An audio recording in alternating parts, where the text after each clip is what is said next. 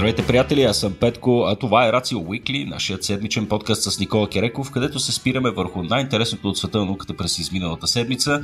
Имахме една доста вълнуваща седмица с доста интересни новини, някои от които ме докоснаха дълбоко, като фен на Дан Симънс, така, последната новина, която, с която всъщност ще започнем с Никола, искрено ме развълнува. А, не знам колко от вас са чели Дан Симас. Никола, ти чел ли си Дан Симас, бе, приятели? Не, опасявам се, че не. Но знаеш за кой да реч. Това е автора на Хиперион, на Ендимион, тази поредица, който а, от време на време си позволява и да излиза извън лоното на стандартната фантастика. А, та той беше написал, а, ще да кажа наскоро, преди близо десетилетие, един роман, който се казва Ужас. Една много мистична история за експедицията на небезизвестнияЪрнест Шакълтън, който преживяват една трагедия заедно с неговия екипаж на Северния полюс. Там ги преследва някакво мистично създание. Една от любимите ми книги на Дан Симас, между другото.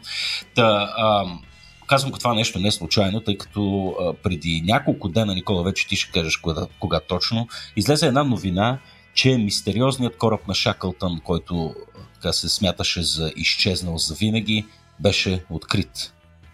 Точно така. Това е наистина изключително впечатляваща. Може би, е, не може би, ами със сигурност тази новина ще влезе в историята и в учебниците. А, наистина става дума за автентичния кораб на изследователя, на полярния изследовател Ернест Шаклтън. Корабът му, който се казва Endurance, се разбива в леда и потъва през далечната 1915 година. И всъщност а, това, което се е случило е, че била основана на доброволни начала до някаква степен експедиция, която се казва Endurance 2022, чиято цел е да потърси следи от а, изчезналия, потънал отдавна, преди повече от 100 години кораб. А, Та те тръгват преди около едва месец, Петко, от Южна Африка, Кейптаун, mm-hmm. като в последствие те стигат до а, бреговете на Антарктида и за невероятен късмет, дори те самите не са очаквали, че нещата ще се случат толкова гладко. Те откриват истинският кораб на Шаклтън, намиращ се на около 3000 метра дълбочина на около 6 км от позицията, която е посочена от капитана на кораба Франк Уорсли, който е записал денят, в който той е потънал и съответно отбелязал горе-долу къде е мястото. А, всъщност, това, което са открили а, учените и изследователите е един изключително добре запазен кораб, буквално, значи трябва да видите кадрите в линка, който ще предоставим към този подкаст. А, буквално кораба изглежда все едно е потънал вчера. Mm. Това се дължи, според учените, на ледените, на изключително студените води а, край бреговете на Антарктида и факта, че под, Антарктич... под дъното на а, океана, на Атлантическия океан, точно там, а, липсват разграждащи дърво микроорганизми, които да повредят и да изконсумират корпуса. И всъщност той е като една капсула във времето, просто като един призрак от миналото, който си седи по начина по който е изглеждал той, просто без хората. А, 10 милиона долара е струвала въпросната експедиция, като основният спонсор е абсолютно анонимен. А, предпочела да не се издава. Това за тогавашните години е чудовищна сума. Не, не, не, не. Говориме за сегашната експедиция за откриването му. А, боже, и не е, чак толкова, не е чак толкова висока тази сума в интерес на истината. Да, да, да, да. 10 милиона в днешно време. Преди 3 години са направили отново опит да открият кораба, но тогава mm. нищо не са намерили. А сега буквално за един месец а, са разрешили загадка на 107 години. Имаш ли идея кой е финансирал тази мисия? Дали е някой фен или... Ами никой не казва. Твърди се, че, а, че е анонимен спонсор, така mm. че може би може и никога да не разберем.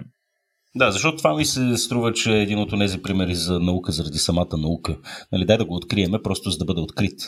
Mm-hmm. Защото, защото просто ще е готино. Нали, по никаква друга обективна полза не виждам от това. И това е страхотна, страшна мистерия. Смисъл, mm. от много време горе-долу се знае къде е потънал кораба. А, иначе Шаклтън а, е известен а, полярен изследовател. Те, между другото, си били приятели с а, другия по-известен а, изследовател Скот, mm-hmm. който първи успява да покори Южния полюс. А, знаете, тогава а, всъщност Антарктида е била а, нали, в, в, в края на това трябва да е 19 век. Mm. А, в края на 19 век единственият, единственото място от планетата, което не е било добре изследвано и все още непокорено остава именно Антарктида и тя се е превърнала в арена на една изключителна надпревара. А, както знаеш, Петко, ти си много по-навътре с историята от а, мен, но тази надпревара е станала и символ на човешкия героизъм и стремежа за откриване на нови неизвестни полета. А, нали, огромната конкуренция между между а, Скот и Амундсен, при която единия губи живота си в крайна сметка. А, но Шаклтън също е бил изключително известен в това, в начинанията си, свързани с изследване на, на далечната, далечния южен край на планетата ни, а, но той така и не успява да се включи в тази голяма надпревара, но в последствие а, той решава, че а, иска да направи нещо, което не е правено до сега. Очевидно по това време Южния полюс вече е бил покорен, така че той решава, че иска да премине през следения шелф на Антарктида към Южния полюс по вода и да премина от другата страна на континента. Съответно, той тръгва с кораба си Endurance, заедно с 27 човека екипаж, не с много голям екипаж и една котка, забележи Петко. Да, между другото ти не знам, не знам дали знаеш, но въпросните 27 човека включват самия Шаклтън. Екипажа е 26 човека, като за да ги подбере тези 26 човека, всъщност е интервюрал над 5000 души. Имало е 5000 кандидати за тази е, мисия, като е, задавала и доста необичайни въпроси, включително дали така можеш, дали човека може да пее добре. Е, явно за една такава арктическа експедиция са важни не само практическите умения и способността да забавляваш. Е, освен всичко останало се сещам и за нещо друго. Мисля, че имало около 70 кучета включително на борда на кораба. Което също е обяснимо, имайки предвид, че шините и кучешкия впряк е основния тип така, транспорт в тия условия. Сигурен ли си в това? Това е много интересно, ако е имало повече. Почти съм убеден, почти съм убеден, трябва да го проверя, но имаше сериозно количество кучета. Да, ето и сега го а, чека малко. Да, 69 кучета, почти оцели. Ага. Интересно как са се а, спогаждали с единствената котка на борда. Мога да си представя. Та какво се случва? Нали? Какво се случва с кораба? А, всъщност те засядат в леда а, което фактически при подобни експедиции не е голяма рядкост, сравнително често се случва, тъй като изключително динамична е ледената покривка на Антарктида. Днеска виждаш пред себе си ясно море с само няколко плуващи айсберга и в, на следващата сутрин може цялото това нещо да е застинало в твърд лед. А, те засядат в леда и няколко месеца по-късно а, след като кораба не успява да излезе само от леда, Шаклтън взима решение да напуснат кораба, вземайки всички провизии на борда, заедно в, в, в три спасителни лодки. А, по-късно, няколко там седмици по-късно, тъй като те седят и все пак се надяват, че кораба ще се освободи сам. А, кораба все пак а, повреден от а, движенията на леда и факта, че той бива издиган и свалян и, и, и изтърган по острите ръбове на леда, той в крайна сметка е толкова увреден, че потъва. Като капитана в този момент записва относителната позиция, относителните координати с тогавашните уреди, разбира се, които са имали. И в последствие а, започва една изключителна епопея, в която а, екипажа заедно с Шаклтън а, трябвало да се опитат да се спасят по някакъв начин от очевидно лошата неприятна ситуация. А, като в крайна сметка лодката на Шаклтън Петко изминава 1330 км до остров Южна Джорджия където в крайна сметка най-накрая успяват да акостират. През цялото това време те са изложени на брутални условия, като ниска температура, бурно време, а, а, вятър, като дори когато виждат вече а, острова Южна Джорджия, а, всъщност те попадат на ураган, нали, за, да е, за да е още по-драматично, попадат на брутален ураган, който а, едва не потапя лодката и им, им пречи да се приближат до брега на острова, тъй като нали, а, силните ветрове могат да ги запратят в някоя скала и да ги убият толкова е бил силен урагана, между другото, че той междувременно потапя един параход, много голям параход, който е бил в района а, и е идвал, мисля, че от а, Южна Америка. А, той е бил потопен от тази буря, но а, хората на борда на лодката на Шаклтън оцеляват и на следващия ден успяват да акостират най-накрая. След което много интересно, те акостират в част от острова, която не е обитаема и е много далеч от обитаемата част, което са били базите на китоловците от другата страна на острова, но те решават да не рискуват повече да пътуват на вода, защото не са знаели какво ще им предложи атмосферните условия и решават да преминат останалите там над 60 км, ако не се лъжа, да ги преминат по земя, като а, тогава те не са били чак толкова добре екипирани, а е трябвало да минат през силно планински район, а, да изкачат скали. Нещо невероятно са направили всъщност с обикновени бутуши, в които дърводелецът на, на кораба е направил такива специални шипове, с помощта на които да могат да се катерят по по-вертикални повърхности и места, където има лед. И, и всъщност мисля, че в средата на 20 век един а, по-съвременен изследовател решава да направи а, възстановка на пътуването на Шаклтън, да премине по същия маршрут на остров Южна Джорджия и а, веднага, щом го преминава, той казва, че просто не знае как са успели. Просто не може да си го обясни с тогавашните технологии как са успели. И те стигат в интерес на истината, пък част от, друга, друга част от екипажа са на един друг остров, Много далеч той остав... те са оставени там в продължение на няколко месеца, докато uh, Шаклтън и неговия избран екипаж за конкретната лодка, на която е бил и капитана, uh, отиват да търсят помощ. Mm. Впоследствие, веднага след като стига до китовата база, uh, той uh, веднага мобилизира хората там, търси варианти, за да поеме веднага да търси и да спаси е, своите събратя, които са затворени на другия и блокирани на други, на други места, на друг остров. И, и всъщност той успява е, да си уреди един малък кораб, с който тръгва и отива и намира хората си. И всъщност изумителната история е, че всъщност всички са спасени. Всички оцеляват, което е потрясаващо. Да, наистина, абсолютно чудо. Там си спомням, имаше един анекдот за хората, които остават назад на въпросния леден остров, че а, по някое време май ги нападаше някакъв тюлен, и те успяват съответно да убият тюлена и варят огромен късмет, тъй като се оказва, че корема стомаха на тюлена е пълен с все още не смелена риба а, и, това им и това им дава така храна, храна за близо една седмица.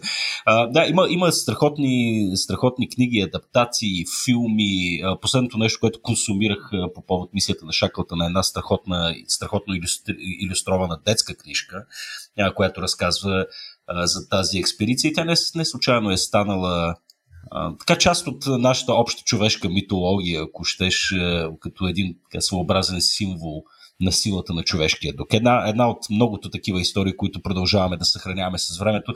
И затова всъщност откритието на самия кораб, аз лично изквичах лекичко, като, като разбрах за това наистина, наистина изключително, изключително радостно събитие, според мен. Сега въпросът е какво ще правят с този кораб, Никола? Той ще бъде ли издигнат на повърхността или... Не, всъщност това е много интересно решение. Веднага след откриването те са се консултирали с властите, които отговарят за поддържането на закона в Антарктида. Както знаете, Антарктида е една много особена територия, която се споделя между много държави и така законодателството там се определя от един документ, който се нарича Антарктик Трити, нали, специален меморандум за законите, които въжат там. Та а, спрямо него а, веднага властите са обявили мястото около въпросния обект за исторически истори... място защитено като част от историческото наследство, наследство на планетата и съответно то е абсолютно защитено от всякакъв тип посегателства. Забранено е да се влиза там, забранено е да се пипа и на този етап не се предвижда нищо да се вади от там. Отново призовавам, нали, тук малко с вълнение и двамата с Петко го казваме, но който му се е разминало и не е видял кадрите, нека да отвори наистина кадрите от а, видеото заснето от а, роботизираният апарат, който е слязал на 3000 метра, са наистина изумителни. Наистина изумителни. Единственото жалко нещо е, че наистина на живо това вече трудно ще се види. Само ако не си... А, оф, кажи го бе, режисьора на, на Аватар, който много обича да се спуска на дълбочини. Не, не, със сигурност следващите години ще бъдат заснети много документални филми и така нататък. Ще видим повече, със сигурност. Да, да. Въпросът е, че да го видиш на живо отново ще е прерогатив така на, на, на най-богатите, вероятно. Mm-hmm. Е, това, е, това е положението. Но хубаво, че ще е защитен, де. Добре, ами хубаво. А, сега си говорихме малко за, а, за героите на, на едно от минало време, хора, които ще пазим в паметта си прости mm-hmm. клишето. А, но пък ежедневно, разбира се, има и други герои. Героите пък на нашето време, които са се наели с тежката мисия а, да изследват а, другата граница, другия фронтир на човечеството, именно космоса.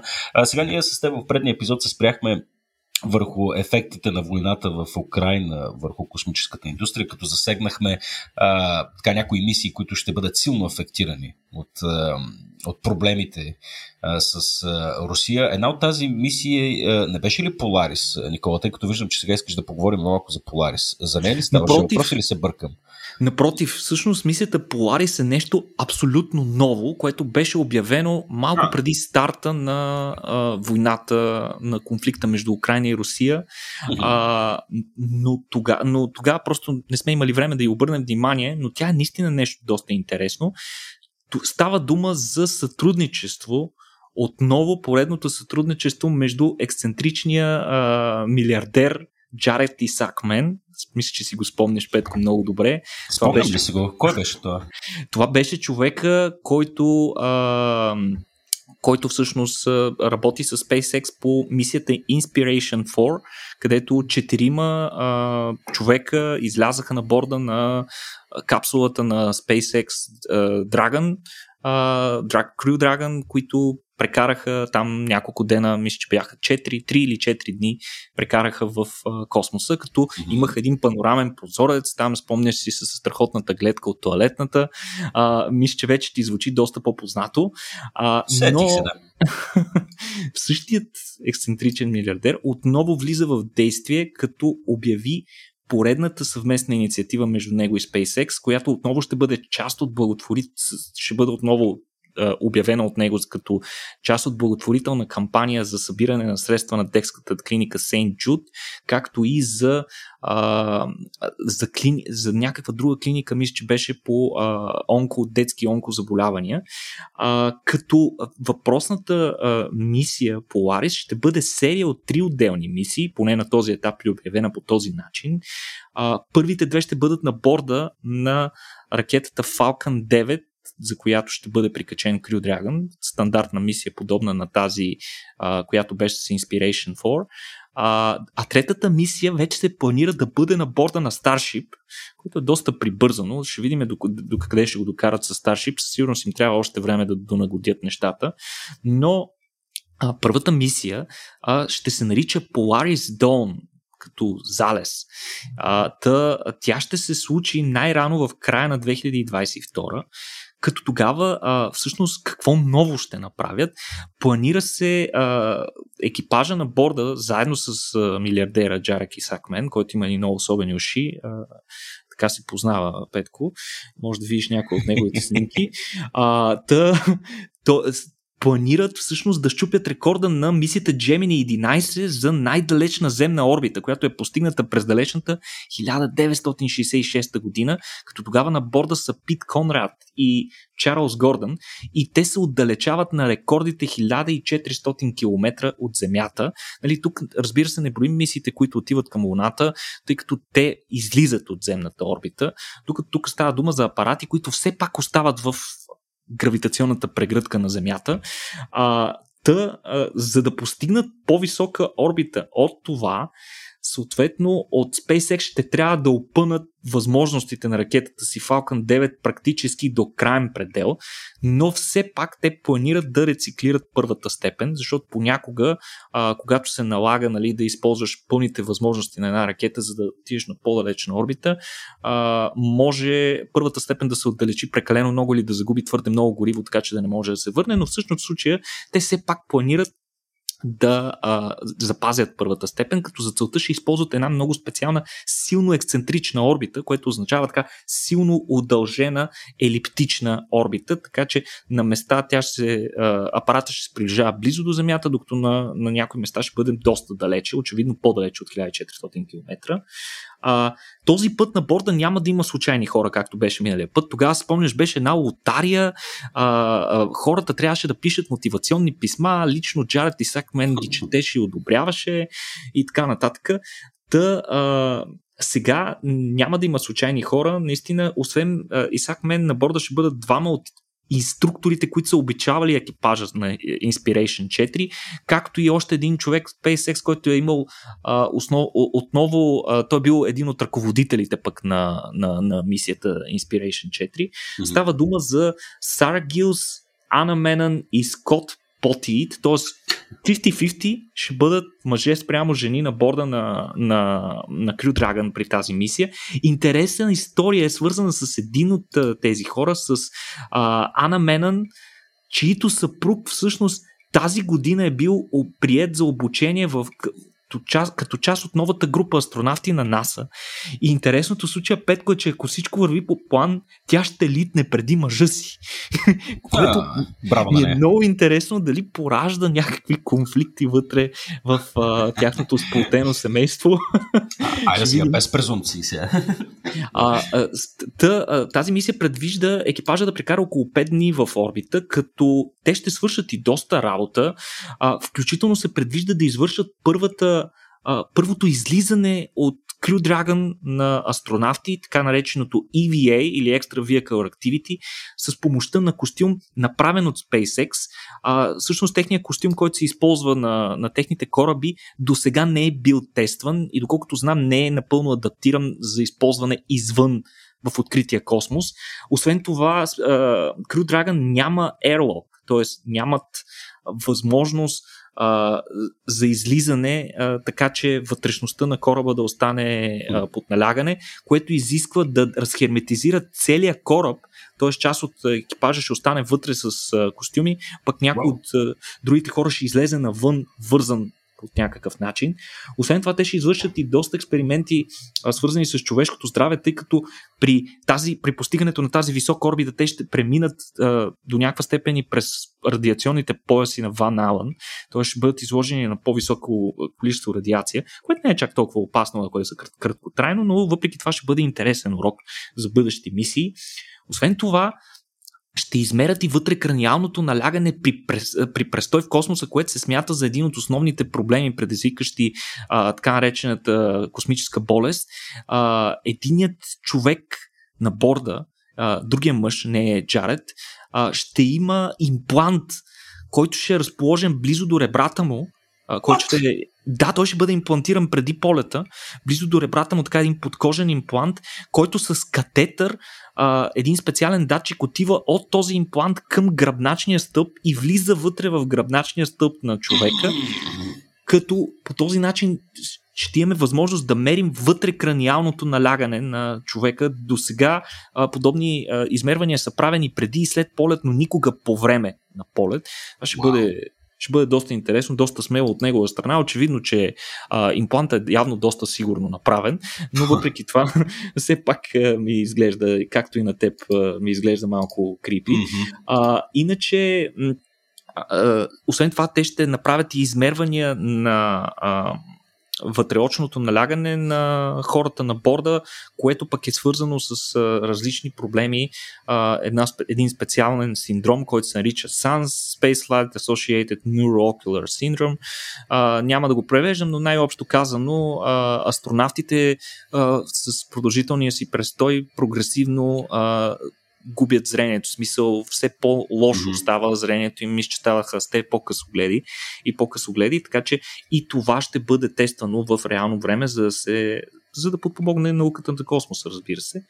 А, първият тест, освен това, ще бъде извършен на използване на Starlink лазерната технология за комуникация в космоса. До сега не е правилно това нещо. Тъж ще видим в бъдеще а, дали а, Starlink ще бъдат използвани за интернет на борда на космическите апарати. А, втората мисия не е много ясно за какво е, но третата, както казах, се твърди, че ще бъде на Starship и ще бъде първия пилотиран полет на Starship ако всичко върви по план. А, това представлява чудесна възможност на SpaceX да изтества ново оборудване и нови технологии, които те разработват за целите на бъдещите си мисии, все пак в близост до орбитата на Земята. А, така много интересно и чудесна възможност и да ги спонсорират, разбира се, защото очевидно, че а, Джаред ще даде, ще даде някаква съществена част от а, своето богатство, за да може за пореден път да излезе в космоса няколко пъти. Да, по всичко личи, че ги чака много, много работа и интересна работа. Истински герои са тия хора да му са. Еми, да. При се, че може да вземе избора просто да отиде на Малдивите и да живее там до края на живота си. Мисля, че Страхотна инициатива. Страхотна инициатива. Ами, добре, а, сега от нашите космически герои малко да се върнем към злободневието, Никола. Сега покрай всички новини, които ни заобикалят, а, всички сме по някакъв начин пристрастени към информационния поток а, с фокус върху вероятно едно единствено нещо. Повечето от нас вероятно са гледани войната в Източна Европа. А, и някакси на страна останах а, някои теми, които със сигурност така ще останат в историята като обославящи нашата, нашата епоха, нали, ранните години на, а, така, на 20-те години на 21 века. Именно говоря за COVID, разбира се. COVID лека по лека беше изместен от нашето внимание, но той продължава да си върнува и да създава проблеми. А, и а, затова предлагам, както, както и ти а, видимо си решил да направиш, а, малко да ни върнеш назад и да ни припомниш всъщност колко гадна болест е това. А, да. из, излизат, излизат все по-нови и нови изследвания, които показват така, хроничните ефекти на, на тази инфекция а, върху най-различни части от тялото. А, тази, за която ще говориш сега, особено притеснителна, става въпрос за мозъка. Разкажи за какво става въпрос тук. Абсолютно си прав. COVID някак си покрай новините около войната напълно напусна обществения дискурс. Почти не се говори за него. Вчера, мисля, че за първ път не си бях пускал новини от много време, но през последните, през последните пъти, в които съм гледал, изобщо не се споменаваше. Та вчера за първ път чух някой поне да цитира данните за последното състояние на ситуацията в България по отношение на заразените с COVID и така нататък. очевидно COVID все още си върлува, но нещо по-притеснително от настоящата ситуация с COVID е какво да очакваме от това заболяване в бъдеще. И всъщност изследването, за което ще ви разкажа, е извършено от Оксфордския, учени от Оксфордския университет в Великобритания и резултатите а, му бяха публикувани първоначално като препринт, а след това и а, беше одобрена публикацията в научното списание, престижното научно списание Nature. Всъщност какво са направили учените? Ами те са изследвали какъв ефект има COVID върху мозъка на хората, които са го прекарали, като за целта те са набрали събрали са данни от 785 човека в Великобритания на възраст между 51 и 81 години, като а, те са сканирали мозъка на всички участници а, два пъти, като интервала между двете сканирания е било средно около 3 години, 38 месеца. А, като освен това са извършили двата пъти когнитивни тестове. Изследването се е извършило между а, март 2020 и април 2021. Това по-скоро е анализа на данни и така нататък. Та, а, много интересно е че нали, в, този период, е, е, в този период очевидно ги нямаше тези новите варианти, най-вече Делта и Омикрон. По това време имаше малко от британския вариант, даже вече беше започнал доста да навлиза към края на 2021, но при всички случаи резултатите, които са получили те, обхващат по-скоро оригиналните щамове, оригиналните щамове и първите, оригиналния щам от Ухан и първия, първите варианти, които започнаха да вилнеят из Европа. А, тъ, това е всъщност първото изследване, Петко. Защо е значимо? Защото това е първото изследване, което сравнява а, данни от преди и след прекаран COVID. Тоест, първото сканиране е извършено преди изобщо да има COVID-епидемия, а второто е след като COVID-епидемията вече е в разгара си. А, така че се, а, каквито и данни, каквито и увреждания в мозъка да се открият, по този начин се елиминират а, възможностите те да са възникнали поради някакви други причини междувременно. А, всъщност това, което са направили учените, че са сравнили хора, които са а, които са прекарали COVID за този период между двете сканирания и такива, които а, са били без. Тоест, в крайна сметка не са, не са се срещали поради някаква причина с COVID, което между другото сигурно е било доста трудно да се намерят хора, които не са се срещали с него вече. А, но а, това им дава възможност да имат една сравнително доста добра контролна група. Та, от 785 човека, 401 са били позитивни за COVID, а, преди следващия си тест 384 са били все още негативни.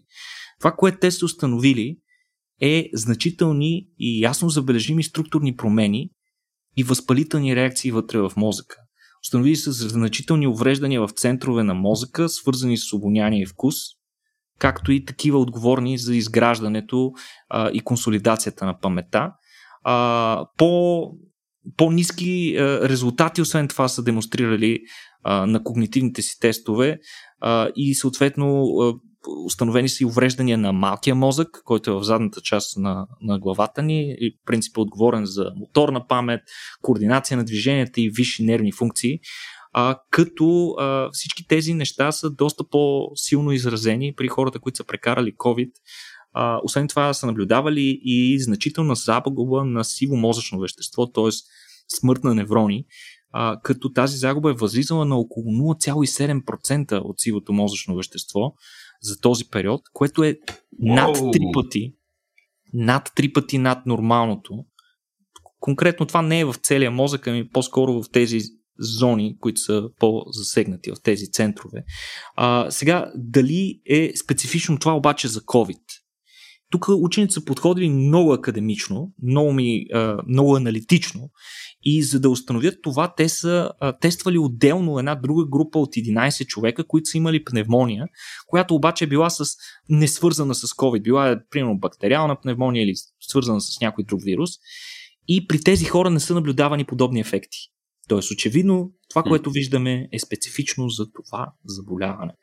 А, ефектите са били видими дори при хората, които са го карали леко. Това е, може би, най-притеснителното от това изследване, Петко, защото очевидно мозъчните а, изменения и поражения не са свързани с това колко тежко хората са прекарали COVID, докато са били с симптоми.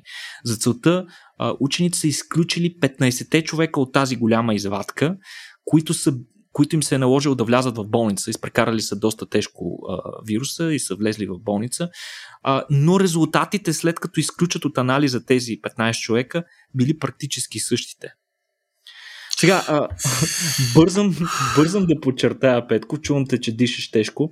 А, това не е причина за паника. В смисъл, изследването има известни ограничения. Например, Учените изобщо не са знаели останалите хора в колко тежко състояние са били, колко тежко mm. са изкарали COVID, защото единствените данни, които са имали за тях, е дали са били в болница или не са били в болница. Така че не можем да знаем дали да кажем, а, бидейки си в къщи и не потърсейки а, съответно медицинска помощ, а, те примерно да са били дълго време подложени на хипоксия, на недостиг на кислород, които знаем, mm-hmm. че мозък, мозъчната тъкан е изключително чувствителна към такива неща, към вариации в количеството на кислород а, може би най-чувствителната тъкан в човешкото тяло.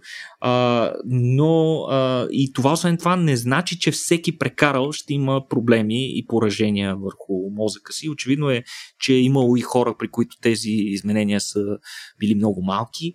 И като цяло измененията а, не са били скандални, но са били притеснителни и статистически достоверни.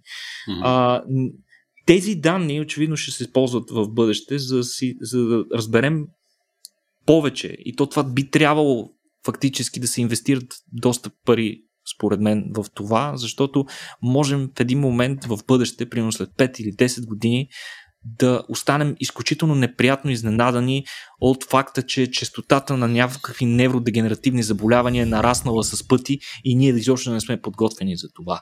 А, затова ние трябва да се опитаме да разберем как този вирус, той наистина е нов, а, но последните години, в последните 2-3 години толкова много пари се инвестираха в, в него, че ние вече до голяма степен сме го разнищили, но все още остават много неизвестни, като например как той за Бога засяга мозъка, един респираторен вирус, как успява да засегне мозъка, като основните теории в случая са а, три.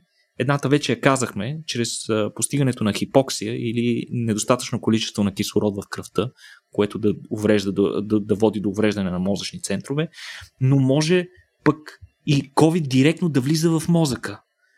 Като за целта основният механизъм е, че най-вероятно това го прави през, през носната лигавица и обонятелните нерви, откъдето е нещо като, като а, тайната порта към мозъка, който по принцип е доста добре защитен от проникване на, на патогени, но оттам може би един патоген може да влезе най-лесно.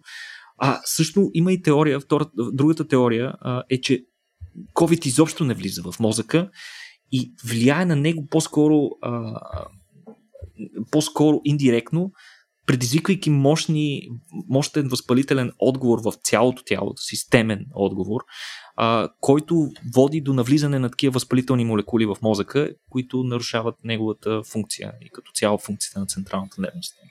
Не знаем много, но а, това изследване наистина е а, повод за притеснение и надявам се повод за доста по-задълбочени изследвания по темата. Не знам, Петко, аз, аз изкарах COVID съвсем скоро. Надявам се, че беше Омикрон. А, не съм много сигурен. Мисля, че и ти го изкара поне веднъж.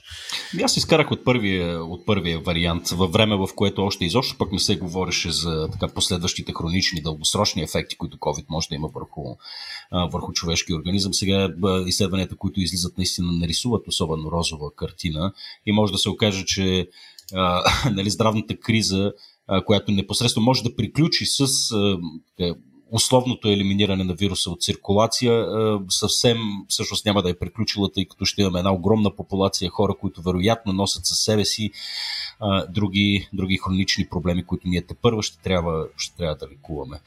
Не знам, дано да излизат още повече изследвания, да има малко повече яснота, за да знаем за Бога какво трябва да правим и да престанем да го тривиализираме, включително и варианта Омикрон. Ами, добре, след тази депресираща новина, Никола, предлагам да спрем за кратка пауза. Драги слушатели, ще се върнем след малко. Знаете ли, че март е месец на мозъка в Рацио? През него сме ви подготвили три събития, посветени на най-мистериозния човешки орган. На 10 март ще си поговорим за приликите и разликите между машинните и човешките мозъци и как невронните мрежи и изкуствения интелект симулират биологичните процеси. Не забравяйте и събитието ни на 16 март, сряда. На него ще си говорим за процеса на забравянето. Защо не помним първите няколко години от живота си, как мозъка преценява коя информация да съхрани и наистина ли е толкова лошо, че понякога забравяме.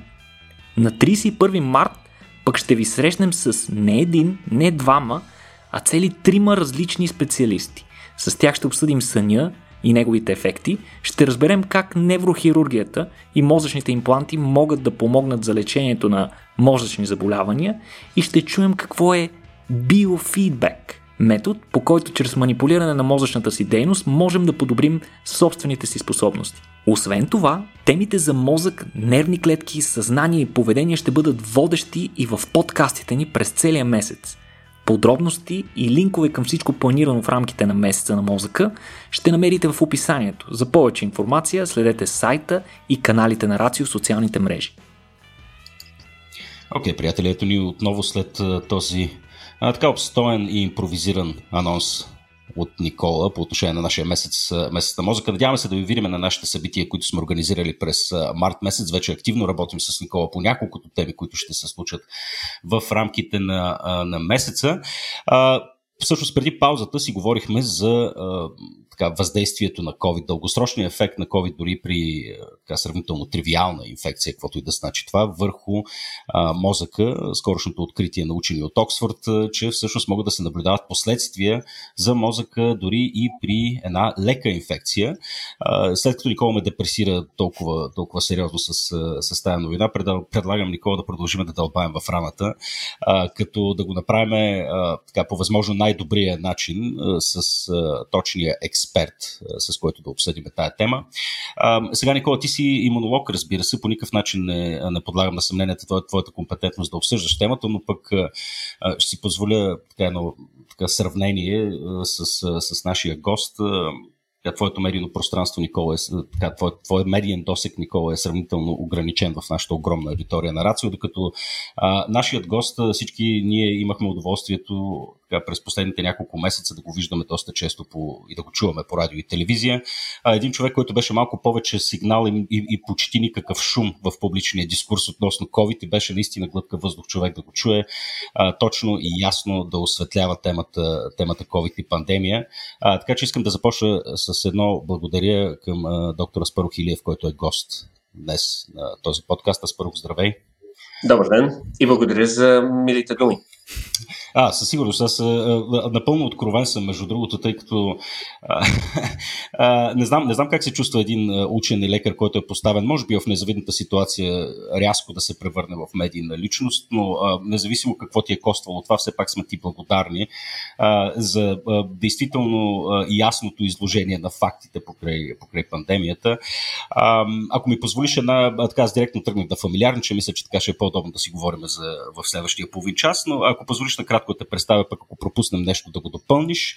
Завършил си медицина тук в София, преминаваш през Макс Планк институт в Гьотинген, Германия, в последствие в, в университета Вюрцбург, Германия и в момента завеждаш лаборатория по инфекции на мозъка към университета в Берн, Швейцария. Немски възпитаник, работиш в областта на невроимунологията, инфекциите на мозъка, бактериалния менингит с фокус върху пневмококите и ролята им в увредата на мозъка. Е, това беше mouthful за мен. А, явно, явно си навсякъде, с, а, но с ясната така, посока и специализация по отношение на мозъка, така че мисля, че ти си точният човек, с който да си говорим. А, и сега преди да млъкна и всъщност да ви дам на вас двамата двамата дума, думата господа, тъй като вие сте един е монолог, другият пък е лекар. Очаквам от вас наистина интересна дискусия. Аз ще стоя отстрани, на порядъчна дистанция, пък ако имам нещо умно за казване, ще се включа. Никола ти организира тази среща. С да. Спарух. Мерси за това. И то не е случайно тъй като, mm-hmm. говорейки си за мозък, ние много често се концентрираме върху неговите способности да обработва информация, да измисля нови идеи, да реагира и изобщо всичко свързано с нашето или поведението на животните, които притежават такъв. Но рядко си даваме сметка, че всъщност мозъка може да бъде и обект на нападения. Причина за това е факта, че в еволюцията на мозъка, неговата ключова роля в функциите на тялото ни, определя от страна на еволюцията тя да го защитава по един много, много специфичен начин, отделяйки го изцяло от останалата част от организма и по този начин намалявайки до минимум шанса той да бъде засегнат от всички други видове микроскопични врагове, които ние срещаме ежедневно навсякъде и дишаме буквално във въздуха и пием във водата и приемаме с храната си. А, така че аз тук директно ще подхвърля топката към Аспарух, като ще му задам първи много интересен въпрос именно за тази своеобразна крепостна стена, която е изградена около мозъка ни, крепостна стена, градена в продължение на милиони години еволюция, докато се стигне до, до това нея да я има. Та, ще ни разкажеш ли, Аспарух, какво представлява това нещо, което а, имунолозите и специалистите а, в, по анатомия на мозъка наричаме кръвно-мозъчна бариера. Да, нашият мозък е, може би, един от малкото органи, които много трудно се възстановяват и много трудно регенерират А, това, което имам предвид е, че м- дори, дори да повредиме част от дадена част на тялото, било то черен дроб, било то бъбрек, до една или друга степен останалата тъкан, т.е. това, което ние имаме като останал орган, успява да поеме тази функция. При мозъка е малко по-различно. Там от всяка една негова част имаме нужда. Разбира се, има части, които са функционално много по- активни, които са важни, има други, които трудно забелязваме, ако има увреда, но а, истината е, че мозъка много трудно успява да компенсира определено увреждане.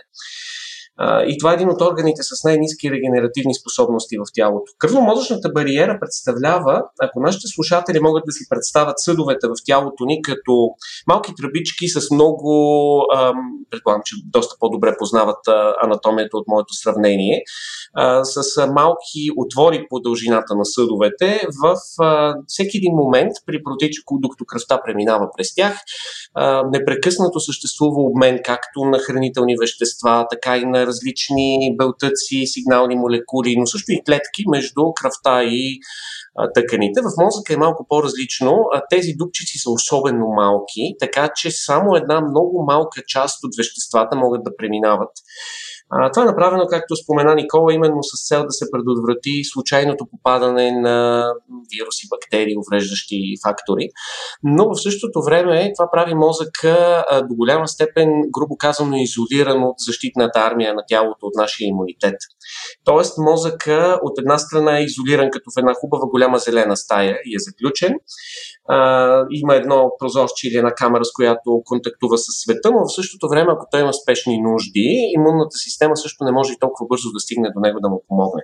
Именно това а, прави заболяванията на мозъка, когато имаме инфекции, особено неприятни, всъщност тази кръвно-мозъчна бариера е почти в целия мозък. Там с няколко много малки изключения. Имаме около 7 или 8 участъка, много дискретни, много мънички, а, в които тази бариера я няма, да речем в така наречения хипоталамус, така че а, да, нашето тяло, нашият мозък да може все пак да получава информация какво се случва навън.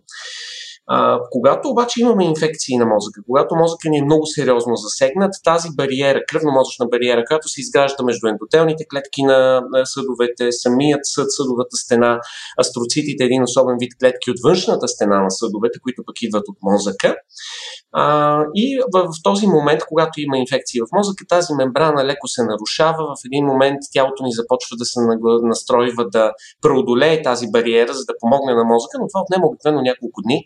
Именно за това мозъчните инфекции протичат обикновено много внезапно, защото докато имунната система се включи, отнема известно време. В същото време нашия мозък има и собствени имунни клетки, така наречената микроглия, но тя успява само до определен етап да помогне на инфекциите, а понякога дори може да бъде и вредител. Тоест, ако можем така да начертаем една картинка малко по-тривиална, която хората могат да си представят, около мозъка функционира една изключително ефективна стена, която на определени места има нещо като митници, които обаче са много стрикни и не допускат никой външен да влиза. Тоест, ако има някакви доставки, говориме за пакети, хранителни вещества или пък разни сигнални молекули, това, което се случва е, че куриера ги предава на митницата и от митницата доверени хора носят нещата на мозъка. Тоест мозъка няма много доверие на останалата част от, от играчите, така, своеобразните формени елементи, клетки и така нататък, които пътуват. По този начин мозъка се предпазва до голяма степен и от достъп на натрапници. Говорим, да кажем, в ролята им на вируси и бактерии, нали така? Точно така. Идеално сравнение. Добре, ами как така се случва? Ето ти вече дори спомена, че ние имаме няколко линии на защита. Нали, освен тази плътна и масивна креп, крепостна стена, а, а, имаме вътре и стражи, имаме до някаква степен и възможност имунната система също да се намеси, ако има нужда. Как обаче патогените успяват да я преодолеят тази кръвномозъчна бариера? Има няколко варианта това да се случи. Преди това искам само да спомена на, на нашите слушатели, че ежедневно всеки един от нас, без да го усеща, влиза в контакт с стотици, да не кажа хиляди различни микроорганизми, били те вируси и бактерии. Нашата имунна система много ефективно филтрира и елиминира всички, така че ние не го усещаме. А, именно това го казвам, споменавам и в контекста на един а, страх, а, който много хора имаха по около вакцинационните кампании, че нашата имунна система ще бъде претоварена. Не, нашата имунна система е свикнала да работи много, много активно. Разбира се, много рядко има случаи, в които подобни инфекции могат да засегнат мозъка. Е, единият случай, както е да речеме случая с COVID, става дума за нов вирус. Нашата имунна система все още и тяло не е еволюционно адаптирано, за да се справи с него и този вирус може да достигне до мозъка по няколко пътища. Единият начин е през кръвта, но както казахме, там има една много добра защитна бариера. Вторият начин е през носната лигавица. Мозъкът и нашата носна лигавица, с която, особено лигавицата, с която усещаме, обонятелната ни лигавица, с която усещаме аромати, е свързана с една малко по-тънка бариера, така да се каже. Така че в някои случаи вируси, както вируса на COVID, могат да проникнат през нея. Трети вариант е да попаднем на микроорганизъм, който с времето е бил изключително добре подготвен и много добре а, селектиран, т.е. постепенно е ставал все по-опасен и по-опасен, т.е. той има върху повърхността си, грубо казано, ключета, с които може да проникне до мозъка веднага. В момента работя по един проект с колеги от Южна Африка в тази посока и там имаме много специални а, бактерии, които а, имаме и в Европа, но вида, който имаме в Южна Африка, модификацията е развива тази способност изключително ефективно, почти винаги да стига и до мозъка, влизайки веднъж в кръвта и да преминава тази стена. А, а четвъртият вариант, който е много чест, това е хора, на които имунитетът не работи добре. Какво имам предвид? Тези микроорганизми, били те бактерии или вируси, само за, за уточнение на нашите слушатели, бактериите са, имат клетка, т.е. представляват микроорганизми, които могат сами да съществуват и извън тялото, докато вирусите ни са, както ние ги наричахме в миналото, на границата между жив и нежив свят. Те не могат да съществуват и да се размножават извън клетките на гостоприемника. А, да, в този случай, когато имунната ни система е слаба, а, тези а, микроорганизми, били те вируси или бактерии, достигат до, а, до мозъка, до тази стена, но в много по-голям брой, отколкото тази стена може да удържи и в този момент те преминават през нея. А, и всъщност може да си представим такива случаи на хора с потиснат имунитет. Това са м- хора с болни от спин, да речеме, хора, които провеждат химиотерапия, хора, които имат а, заболявания, ревматоидни заболявания, които изискват специална терапия, която потиска активно имунитета. А, така че винаги казваме, че особено застрашени са хората, които, а, които са с потиснат имунитет. Между другото, в тази група трябва да добавя и а, диабетиците, трябва да добавя и хората, които обичат много често да ползват алкохол. Това е една от рисковите групи. Така че това са хора, които, говорим естествено за хора, които злоупотребяват с алкохол, а не хора, които се наслаждават на чаша две на ден. Това е съвсем различно. Но потиснати имунитет е също една от причините. Тоест, само, може... да, само извинявай, Никола, ако, ако позволиш, тъй като на мен със сигурност ми е интересно да разгледаме малко и в детайли, кои са така най-често срещаните патогени, от които следва да се страхуваме, тъй като няма достатъчно неща, за които да се планираме по света. Нека, нека да разберем и за тях малко повече. Но преди това, а, мисля, ще да отворим една скоба, като говорим за тази мозъчна преграда, тази своеобразна крепост. А, да, тя не допуска голяма част от патогените и вирусите, тя защитава мозъка от инфекция до голяма степен, но не означава ли това, че ам, тази, тази същата бариера се явява и една бариера за някаква за ефективна форма на медикаментозно лечение. А, в смисъл такъв, нали, имайки предвид нейната слаба пропускливост, а, как, как лекуваме тези инфекции, за които ще си говорим след малко? А, изключително а, правилен и много на място въпрос зададе Петко. А, разбира се, това е точно така. Кръвно-мозъчната бариера е голям проблем за лечение с много лекарства, които не могат да преминат през нея. И тук говорим не само за лекарства, които са важни за лечението на инфекциите, но говорим по принцип за всякакви лекарства. Ако наречеме нашия пациент, който няма инфекция или има някакъв проблем, страда от неврологично заболяване, не всяко лекарство, което принципно би могло да помогне по механизъм, но не може да премине през тази стена, би помогнало и затова там винаги трябва да се подбират по-подходящите лекарства. Същото въжи и за антибиотиците, да речем при бактериални инфекции. Много антибиотици не могат да преминат през тази бариера, въпреки, въпреки че когато инфекцията се разгърне а, в мозъка, тази стена започва да се пропуква отвътре, така да се каже, но въпреки всичко това пропукване не винаги е достатъчно, за да позволи достатъчно проникване на антибиотици. За това винаги, когато лекуваме мозъчни инфекции, е изключително важно да знаем с какво точно, с какъв причинител имаме да, да работим, за да можем да, сме, да подберем именно най-подходящият антибиотик, да речем, ако става дума за бактерии, а, бактерия, ако става дума за вирус, вече има противовирусни лекарства, за да може да избереме не само тази, която най-добре действа спрямо микроорганизма, тази субстанция, но да и такава, която ще проникне добре в мозък. Е, в този смисъл терапията винаги е една стъпка по-трудна, отколкото да речем терапия на една пневмония.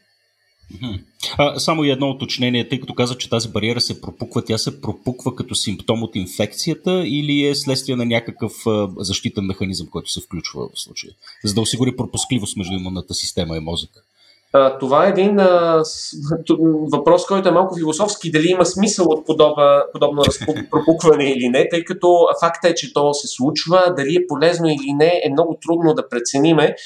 А, механизмите са няколко. От една страна самите микроорганизми предизвикват, грубо казано, а, оток, възпаление, подуване на тъканта, което води до нарушаване на тези а, ограничения между съдовете и мозъка. От друга страна се отделят много така наречените цитокини, това са молекули, белтъци, които имунната система използва за сигнал помежду си, нещо като имейли.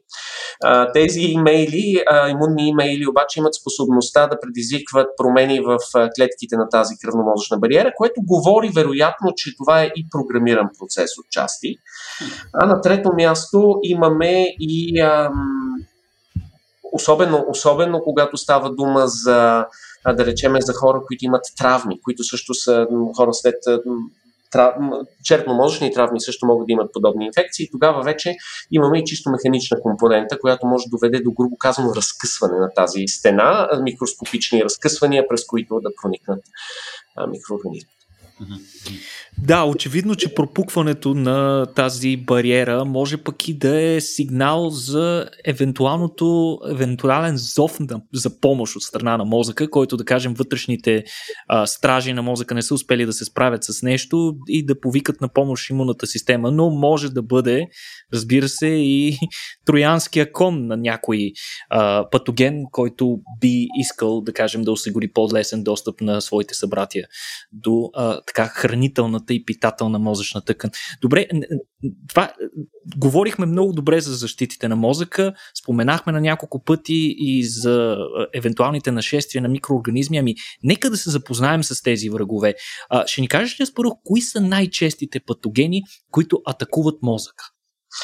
От различните патогени, които имаме, най-честите са, много често са най-обикновените банални вируси. Много от вирусите, с които ние се сблъскваме, могат да засегнат леко мозъчната тъкан, мозъчните съдове.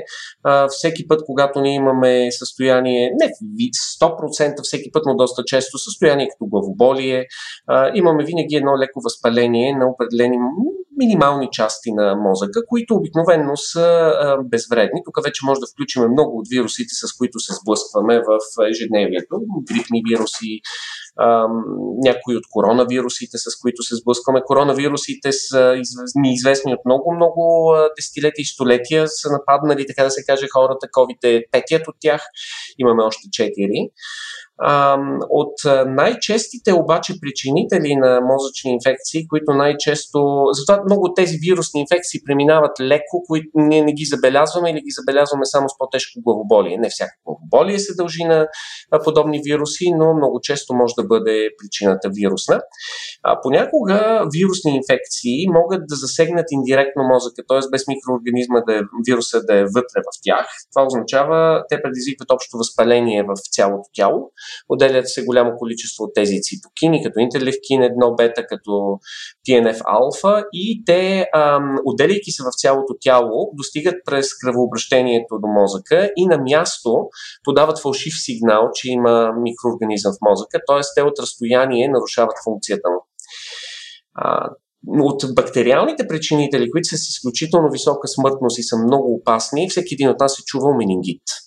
А, менингите не е нищо друго, освен възпаление на обвивките на мозъка, но тогава имаме всъщност и възпаление на мозъка. И една от, един от причинителите, това е така наречения менингокок или а, на серия менингитидис на латински. А, съвсем скоро, преди, скоро не бих, да, 2-3 месеца имахме един, а, един, а, едно гнездо на инфекция в една от детските градини в София.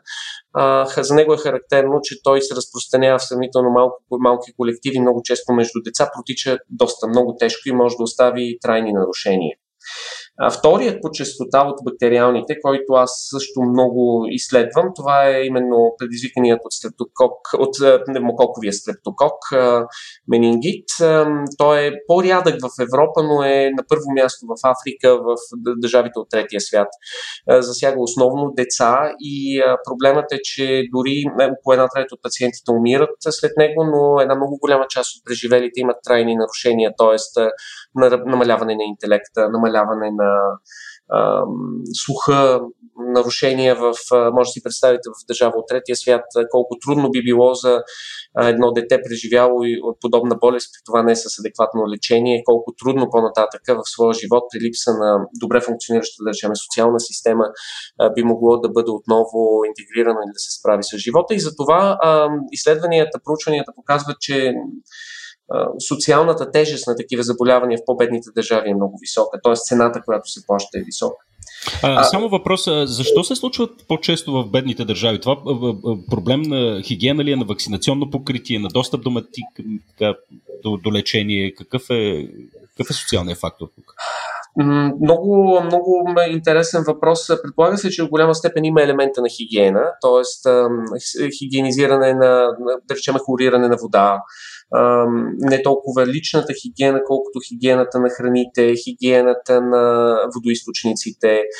Предполага се, че и до известна степен и в определени райони, да речем, недохранването. Ние винаги забравяме, че една много голяма част от хората на нашата планета, макар и да не гладуват, страдат от липса на много хранителни елементи, витамини и така нататък. Така че все още няма категорично становище, комплексни са причините, но вероятно до известна степен и климатични елементи. Много от тези държави, да речем в района на Африка, конкретно говоря, под Сахара, региона в, на границата между ам, Сахара, в южната част на Сахара и останалата част на африканския континент. Там е особено ам, активна зона на менингит, на мозъчни инфекции, нарича се дори менин... Е, е, е, пояса на менингита.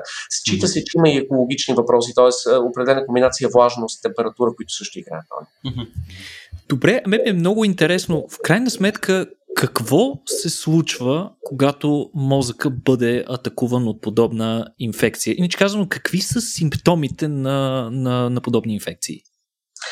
Никога ще се опитам да направя едно, така се каже, анимирано представяне какво се случва.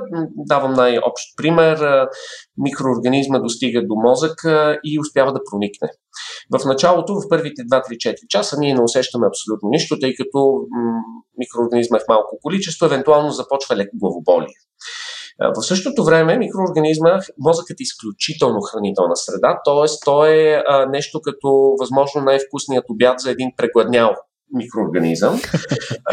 в момента, в който той попадне там, той започва да расте още по-бързо. Т.е. той получава от тъканта продукти, които в останалите тъкани ги няма, които стимулират растежа му в един момент този микроорганизъм започва да отделя токсични вещества. Това е една от особеностите при бактериите. Да речем, те отделят токсини. Всички ние сме чували за различни токсини, от които ни е страх при биологични атаки. Почти всеки микроорганизъм отделя някакви токсини. Тези токсини започват да увреждат тъканите наоколо, но мозъка не седи безучастен. Главоболието се засилва в този момент.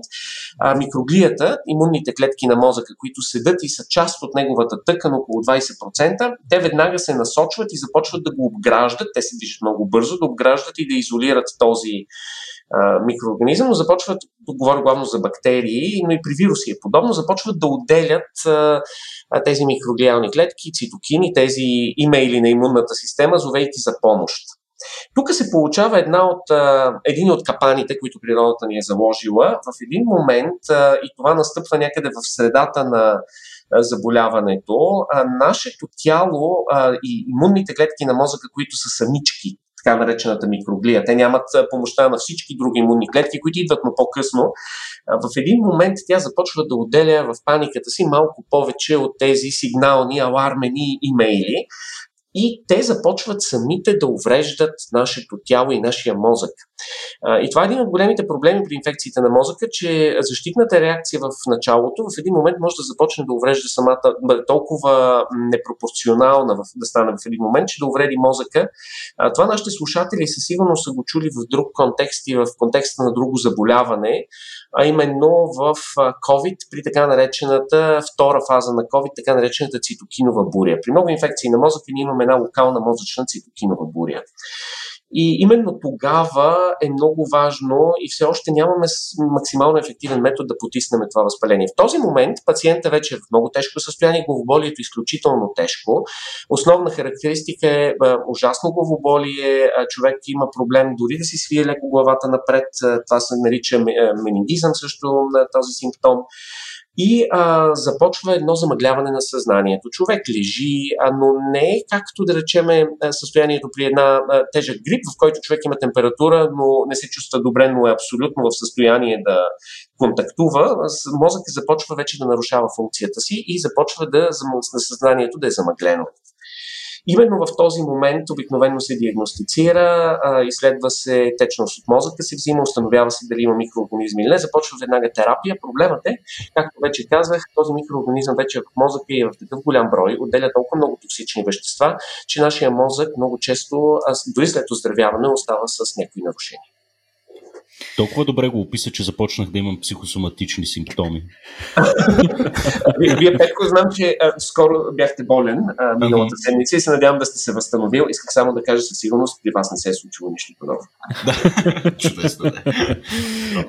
а, а, добре, а всъщност защо е толкова по-опасна инфекцията в мозъка, отколкото в друга част от тялото? Освен, че то е много подходяща среда, освен, че има нали, по-малко а, защитници там. Има ли друга причина да са толкова смъртоносни мозъчните инфекции? Никола зададе абсолютно най-точният въпрос. Да, има една конкретна особеност и тя идва от структурата на мозъка ни и на нашето тяло. Знаете, ако се порежете пръста и той се подуе, е неприятно, но се излекува. Представете си сега, че нашия мозък е затворен в една костна котия. Нашия череп позволява около 5 до 10% толеранс, малко повече, по, е 5 до 10% по-голям от мозъка. А, и тази течност, това пространство около мозъка е пълно с така наречената мозъчна течност. А, в момента обаче, в който мозъка се възпали, микроорганизмите проникнат в него, настъпва точно както при подутия пръст и подуване на мозъка. И а, можете да си представите, че а, един възпален пръст при подуване може да се увеличи понякога, когато е тежко възпаление, дори двойно, а в мозъка дори едно увеличение от около 5% вече може да бъде фатално. А, тоест, мозъкът ни е затворен в една изключително тясна стаичка и в момента на а, подобни инфекции той наистина набъбва изключително много. Именно това е една от най-честите причини за смърт. Затова и когато имаме пациенти с възпаление на мозъка, с тежки инфекции на мозъка, винаги първата задача е да се намали мозъчният поток и затова винаги, когато един спешен лекар чуе пациента има мозъчен оток или пациентът има един такъв жаргон, може да вклини, т.е. част от мозъка може да, да влезе в един от тесните отвори на черепа, в които преминава гръбначния мозък и да предизвика потискане на центъра на дишането, винаги това е алармен сигнал. Затова винаги намаляването на отока е много важно на мозъка. Понякога дори само това, комбинирано с антибиотици, ако става дума за бактерия, може да предизвика подобряване на състоянието. Това е наистина. А как всъщност се намалява вътре мозъчното налягане, когато това се наложи? Има няколко варианта. Единият, който се използва, това е даването на манитол. Това е една осмотично активна субстанция, която изтегля, така да се каже, водата от мозъка, но а, класическият метод, който в днешно време се прилага, това е прилагане на вездесъщите кортикостероиди. А, те стимулират обезводняването на мозъчната тъкан, а имат и допълнителния бонус, че леко потискат а, имунната реакция.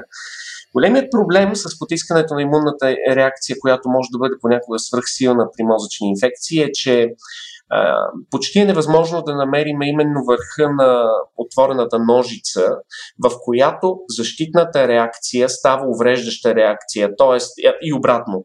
Тоест, ние потискаме възпалението, за да не предизвикаме възпалително увреждане на мозъка, но по този начин в един момент потискаме и способността на имунната система да се досправи с микроорганизмите, които отново могат да започнат да растат. Затова прилагането им винаги трябва да бъде на кортикостероидите в много внимателна доза, те имат и много стимулични ефекти.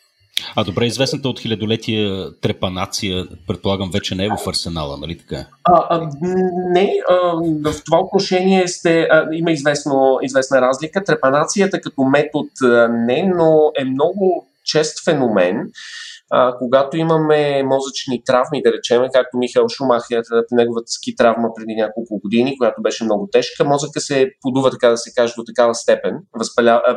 Тогава нямаше, имаше и вторична инфекция при него настъпи, се наложи част от черепа да бъде отстранена. При инфекции не се прави, но при травми на мозъка а, може да се наложи, част от черепа се отстранява и а, за известно време пациентът е, така да се каже, отбременен, т.е.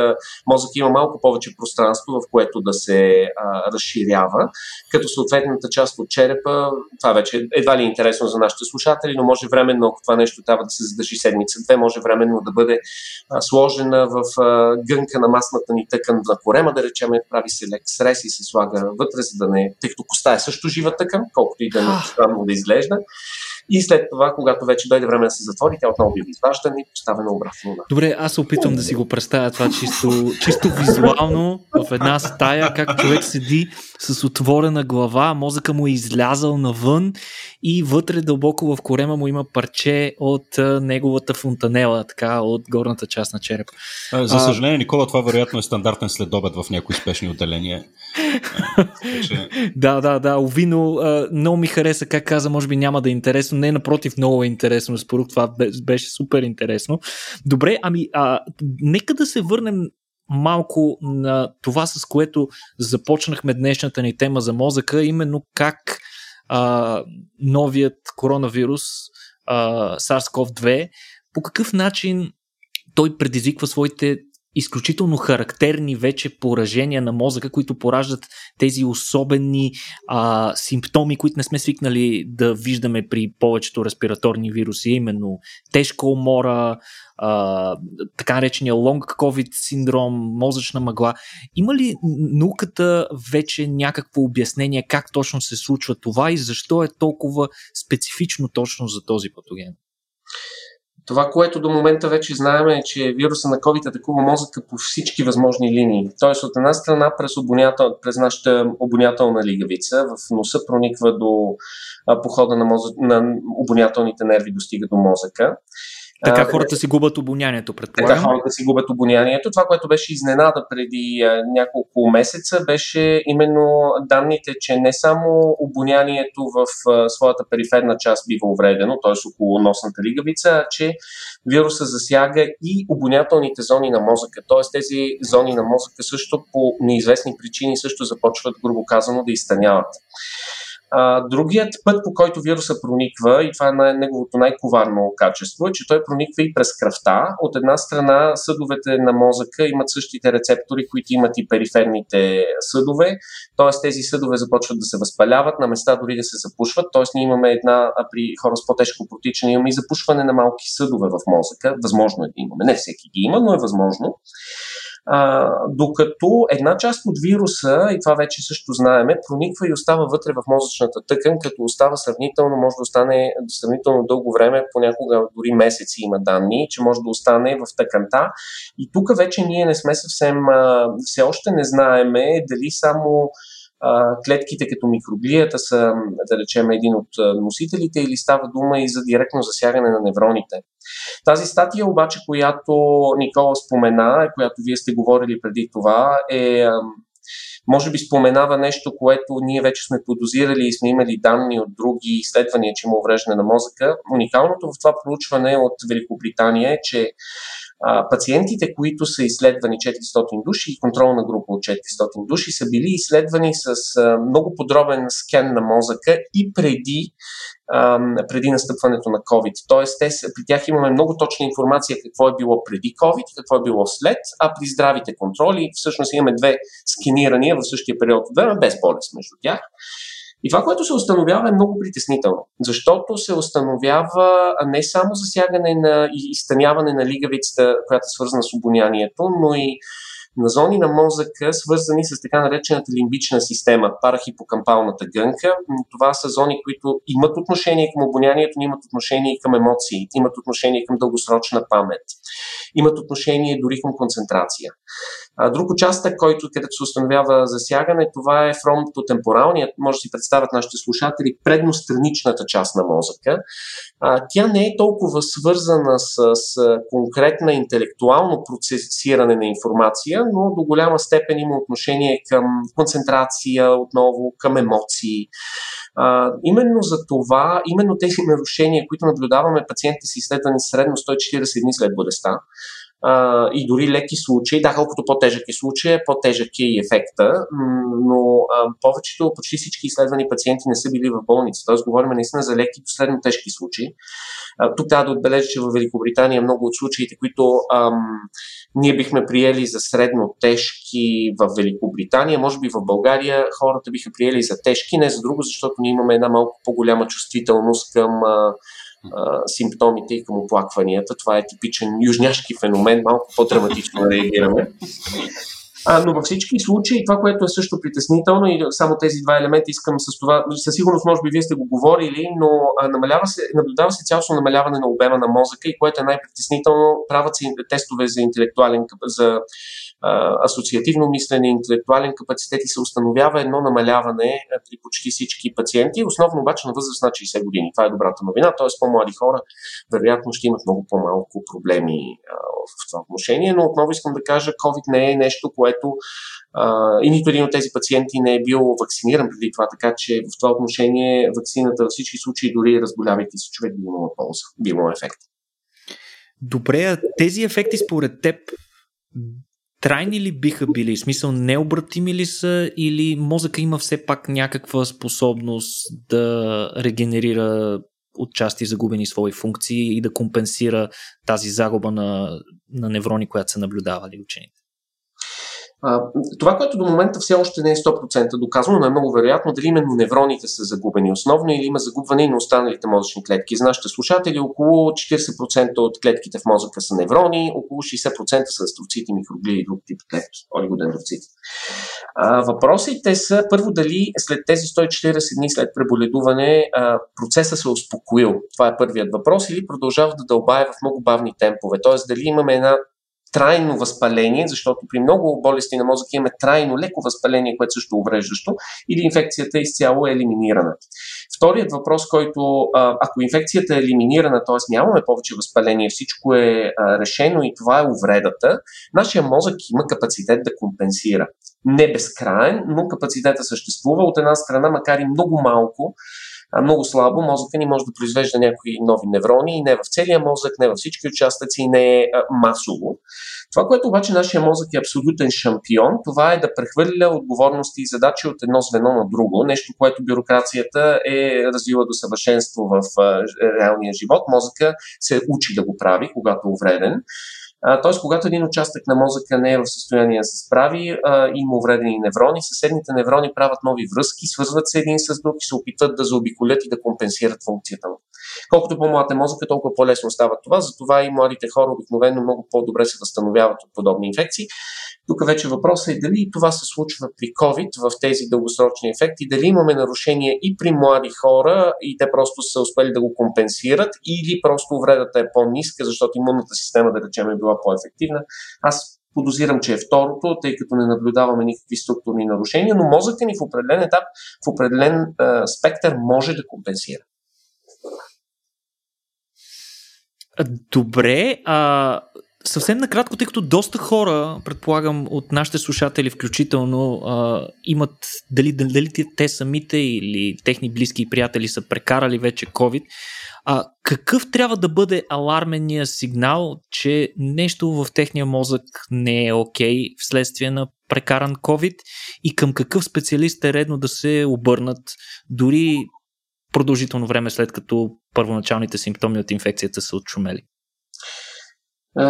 Един недостатък на лечението за COVID в момента е, че ние нямаме ефективни методи за лечение на това състояние, освен рехабилитация. Колкото и да звучи банално, но рехабилитацията е един много важен елемент на медицината само с една дума, съвсем бързо, тъй като много хора може би си мислят за рехабилитация, за приятни масажи и подобни мероприятия. Рехабилитацията е всъщност процеса, в който увредената функция бива постепенно възстановявана с постепенното й упражняване и постепенно увеличение на натоварването. Какво имам предвид? Вие сте преболедувал COVID, уморен сте, не може да се концентрирате, а, имате и освен това се задъхвате поради засягане, да речем, на белите дробове и сърцето от части. Най-хубавото е да започне едно постепенно натоварване, не, не веднага натоварване на нивото, както е било преди това, а достигане до нивото, в което все още е комфортно и мъничко отгоре. ако имате brain, ако имате мозъчна мъгла, ако имате главоболие, липса на концентрация, опитвайте се да почивате, опитвайте се да за известно време да направите една хубава пауза, да не се натоварвате с стрес и професионално. Много хора биха се хвърлили веднага с двойни, двойно повече усилия да компенсират именно тази липса на концентрация. Това би било най-лошото, което може да се направи, защото просто мозъкът ще бъде претоварен.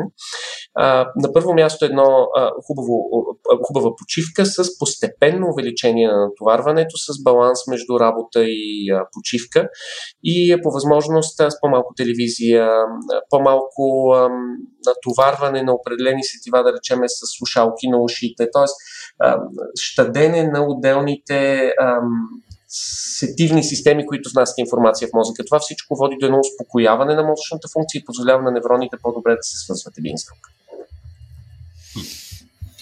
Четенето на книги винаги е било най-добрата терапия. Нали? съм съгласен с вас. Така си го, така си го, така си го представям. Ами, е, фантастично. Спорух на мен ми беше изключително интересно е, способността ти да така, артикулираш сложни идеи по начин, по който дори аз да ги разбера, е завидна. отново казвам го, казвам го с а, така, опитвам се да направя, предполагам, някакъв комплимент. Мерси много за, за това, че ни отдели време така да осветлиш малко, малко темата. Със сигурност има много други въпроси, за които искаме да те, да те попитаме, така че си оставаме с правото да те поканим още веднъж. Темата за мозъка е необятна и съм сигурен, има с какво да принесеш. Така че огромни благодарности, че ни беше гост днес. Аз също ви благодаря. За мен е изключително удоволствие. Познавам Рацио и работата ви много преди COVID-кризата и е, трябва да ви кажа, го казвам наистина не като комплимент, а като истински факт. Много пъти си мислех, когато съм давал интервюта или са ме питали да, колко е важно човек да артикулира именно тези неща ясно и точно. И съм си мислил много често за вас. А, и а, много, много се радвам и много, много съм щастлив, че ме поканихте за този разговор. Да, и ти, ти реално ни помагаш в това ни усилие да обясняваме науката по малко по-човешки начин. А, така че да, още веднъж благодаря ти. Благодаря ти и на теб, Никола, за това, че подготви този епизод и за интересните новини в първия половин час. А, на вас, скъпи слушатели, благодарности, че ни слушате и на тези от вас, които ни подкрепяте в Patreon. Надявам се, че ще продължите да го правите. Мерси много и до следващия път. Чао!